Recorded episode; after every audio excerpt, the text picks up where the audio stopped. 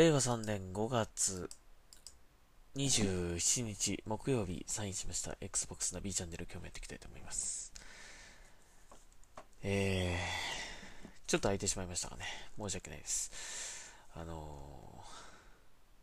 ー、なかなか ちょっとね、え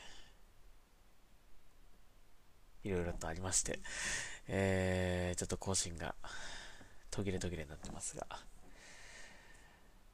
まあ、やっていきましょうか。はい。えっ、ー、と、今日はもう、この話題ですね。もう、がようやく近づいてきたなという感じなんですが、えっ、ー、と、E3、えー、Xbox の、えー、カンファレンスですね。えー、Xbox& ベセスダゲームズショーケース、え日付が決まりました。はい。6月14日午前2時、えー、からとなります。これは日本時間での、えー、時間ですね。6月14日午前2時。えー、日曜日、日曜日の深夜って感じですかね。えー、楽しみにしましょう。えー、日曜日の深夜ってことは、有給だな、翌日。はい。だいたい1時間半ぐらいとかっていう風に書いてあったような気がします。えー、1時間半でちゃんと、紹介できるんですかね？なんか、ベセスダと一緒にやるってことはね、かなりの数になりそうな感じがするし、まあ、えー、Xbox のファーストパーティーのタイトルもですね、まだまだあまりね、どんなものが出てくるかっていうのは、まあ、えー、発表されてるものもありますけども、その、発表済みのタイトルだけってことはないと思うので、全く新しいタイトルがね、入ってくるでしょうから、えー、その辺期待したいなというふうには思うんですけどもね。まあ、えー、当日楽しみにしたいと思いますが、もうあとね、1, ヶ月は当然切ってるし、えー、3週間後ぐらいって感じですかね。うん。いやこれがね、終わると、もう年末で、年末まで一気に、えー、なんて言うんですか、過ぎていきますね。もう1年が本当あっという間ですけど。えー、まあ、これ、ゲームズショーケースって書いてあるので、また、まあね、やっぱり、こう、映像かな？映像でこう見せるって感じですかね。うん。はい、えー、盛り上がってまいりましょう。えー、今年、まあ、最大のお祭りと言ってもいいでしょう。えー、まあ、どんなものがね、出てくるか。あのやっぱり、まあ、ヘイローですかね、一番はね。ヘイロー、ヘイローインフィニット。え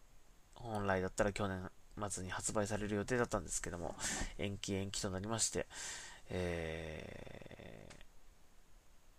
ー、まあ以前公開されたね、映像がね、なかなかこう、あの、いまいち、こう、次世代グラフィックという感じがあんまりしなかったということでね、ちょっと、えー、不満も出ていたえー、ヘイローの新作なんですが、それからどの程度変わったかっていうね。まあ、ちょこちょこ映像が、映像とかスクリーンショットとかこう出てますけどね。まあ、それを見た感じではだいぶ違うなという感じはしますが、まあ、実際ね、えー、どうなるかっていうのは楽しみですね。はい。ということで、えー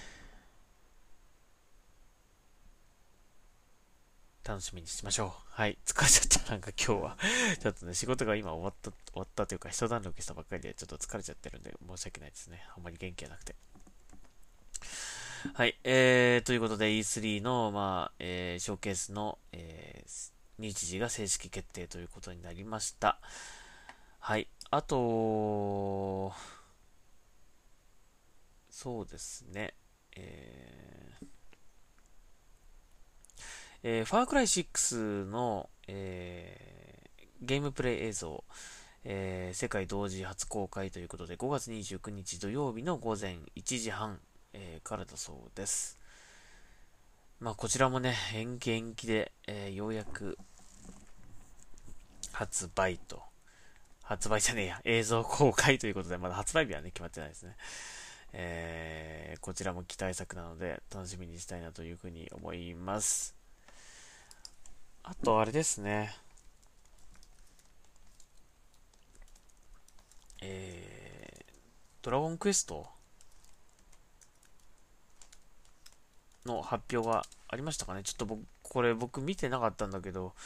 えー、ドラゴンクエストの新作、えー、発表されたようですね。まあ予想通りって感じですかね。ドラゴンクエスト12ってことですね。ドラゴンクエスト12、選ばれし運命の炎、えー、ということで、えー、アンリアルエンジン5で開発中ということです。まあこれまだね、正式にどのプラットフォームで出るかっていうのは発表されてないんで、あの、Xbox に来るかっていうのはちょっとわからないんですが、まあ一応、アンリアルエンジン、えー、5を使ってとなるので、まあ、当然次世代ゲーム機向けに出てくるのではないかなとは思うんですが、えー、まあわかりませんね。もしかしたら、あの、スイッチで出るというかって スイッチで出るとかっていう可能性もあると思うので、まあそれがね、どのハードでも全プラットフォームで出るっていう可能性もあるし、まあ本当にわかりませんね。えー、ただまあ、Xbox で、えー、ドラゴンクエスト 11S の発発売だったりとか、あと、ドラクエビルダーズ2の発売だったりとかっていうのが続いてますので、まあ、Xbox にもドラクエが来るっていう可能性は十分あると思いますので、えー、こちらも楽しみにしたいなというふうに思いますね。うん。なんかこのタイトルのロゴだけ出てるんだけど、ドラクエっぽくないね、なんかね。なんか、なんだろう。ディアブロみたいな感じの ロゴっていうか。まあ、ドラゴンクエストっていう、あの、このね、メインのこの文字は、まあ、ドラクエっぽい、こう、書体なんだけど、後ろの12っていう文字が、なんかあんまりドラクエっぽくないなぁなんていうふうに思ったんだけどもね。まあ、実際どんな感じになるか。はい。えー、こちらも超期待ですね。まあ一応ダークな雰囲気で大人向けなドラゴンクエストになるという話だそうです。もしかしたら全然違うものになるのかな？ねえ、どうなんでしょうか。でも、やっぱりね、鳥山、鳥山明先生のイラスト、えー、杉山浩一先生の曲、堀井洋二さんのシナリオって感じだと思うので、ね、ドラクエだからね。え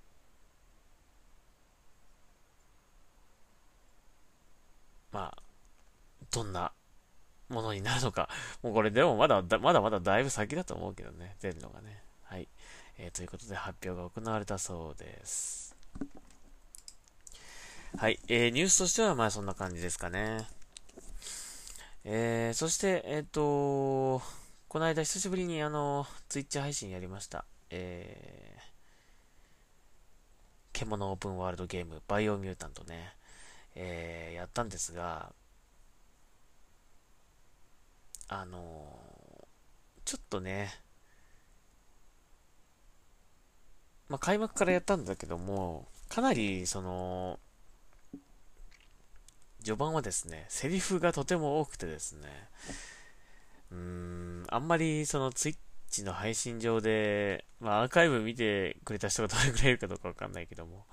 あんまり、その、このゲームの良さっていうのが、そのツイッチの配信の中で、いまいち伝えられなかったかなってちょっと、あの、やってて思ったんですよね。うん、確かにね、この、えー、最初の方は、まあ、チュートリアルも含め、あの、この世界観のね、その話だったりとか、会話のシーンがかなり多くて、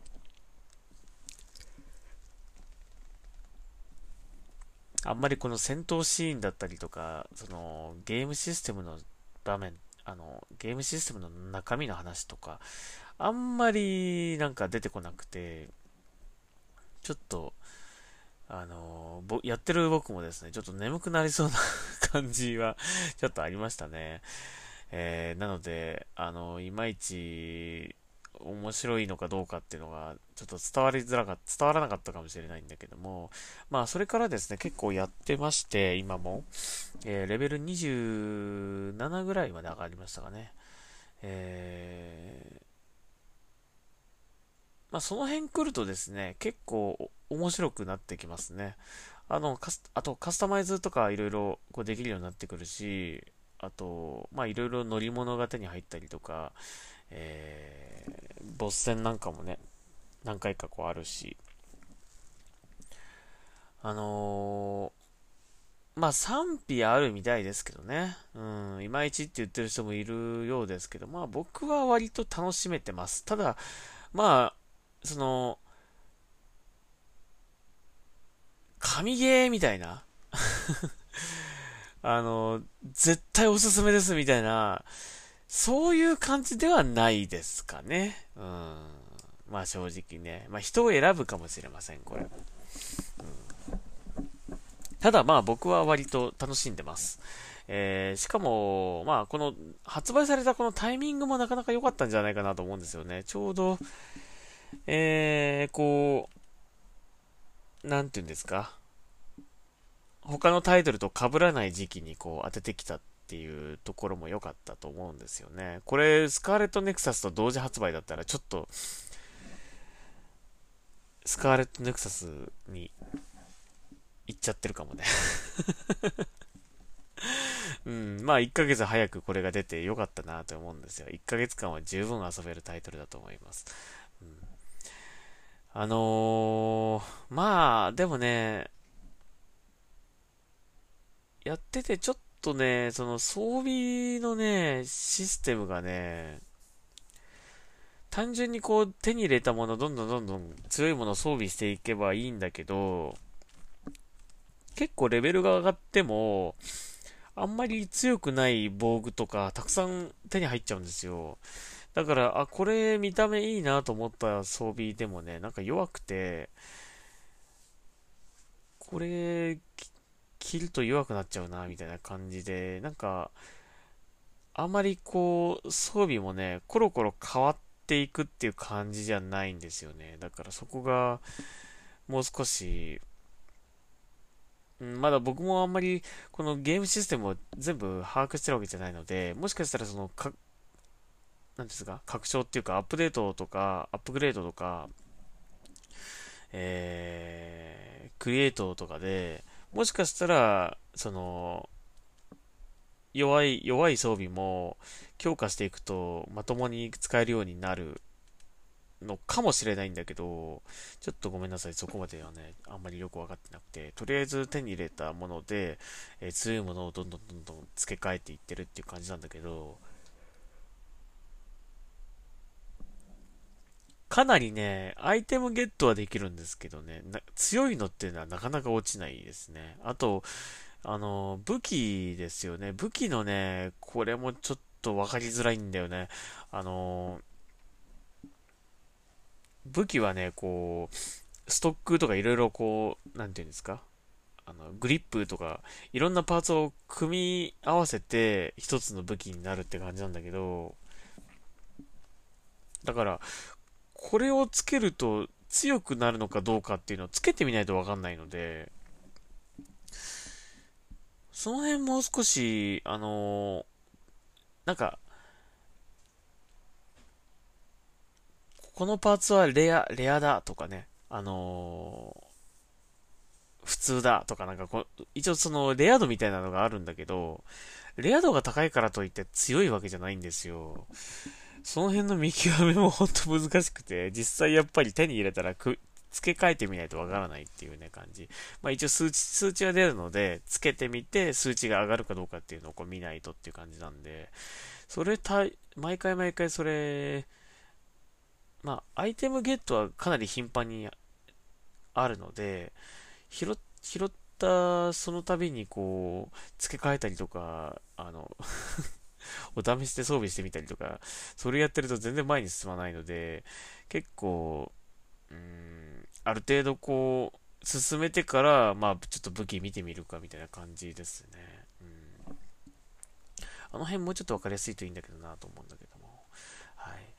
まあ、あのー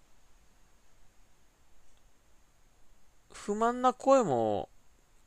見るんですけど、そこまで僕はあんまり、あの、ひどいゲームとは思ってないです。うん、割と楽しめてます。まあでもやっぱり人を選ぶかなという感じはするし、うーん、どうですかね。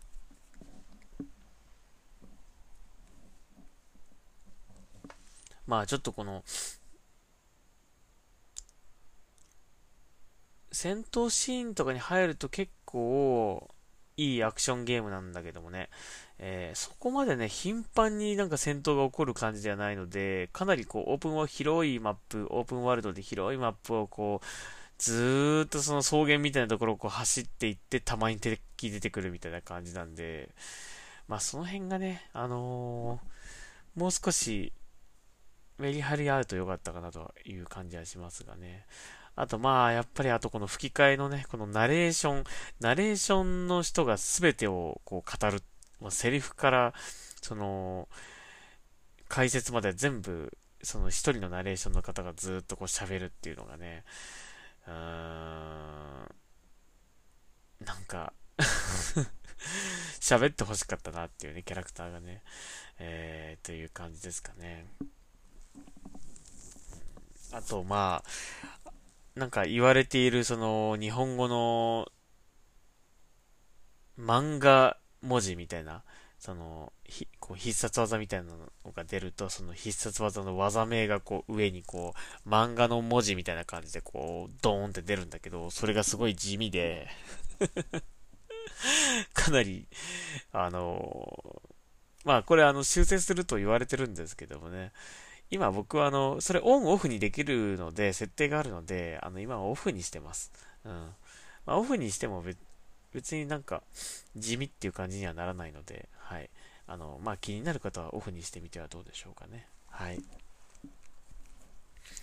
まあ、あのー、僕自身は本当に楽しめてるので、まあ、これからもなんとかクリアまでやってみたいなというふうには思います。うん。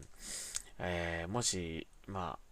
気になるという方はですね、えー、まあいろいろと僕のツイッチ配信の映像じゃちょっと面白さが伝わんないかもしれないけど、まあもしよかったら見てください。あと、またちょっともう一回ね、あの、このバイオミュータントはツイッチでやってみたいなと思います。あのー、ある程度進んでから、まあ、こういうことができるようになったっていうのだけ、いろいろこう見せながらや、やった方が、なんか、面白さ、楽しさが伝わるんじゃないかなと思うので、はい。それは、どこかでやってみたいなというふうに思います。はい。えー、ということで、えー、今日はこの辺にしていきましょうか。あの、とりあえず E3 がね、えー、発売日、発売日じゃねえや。E3 のショーケースの日程がようやく決まったので、はい、えー、それを楽しみにまた、えー、あと3週間ほどですが、えー、ワクワクしながら待ちたいなというふうに思います。はい、えー、Xbox ナビチャンネル今日は購入したいと思います。それではまた、えー、次回も聴いてください。ちょっとすいません、あの、なんか仕事が 疲れちゃって、えー、ヘトヘトな感じで、ちょっとあまり元気ない感じがしますが、はい、えー、お届けしました。はい、ありがとうございました。それではまた次回聴いてください。ナビでした。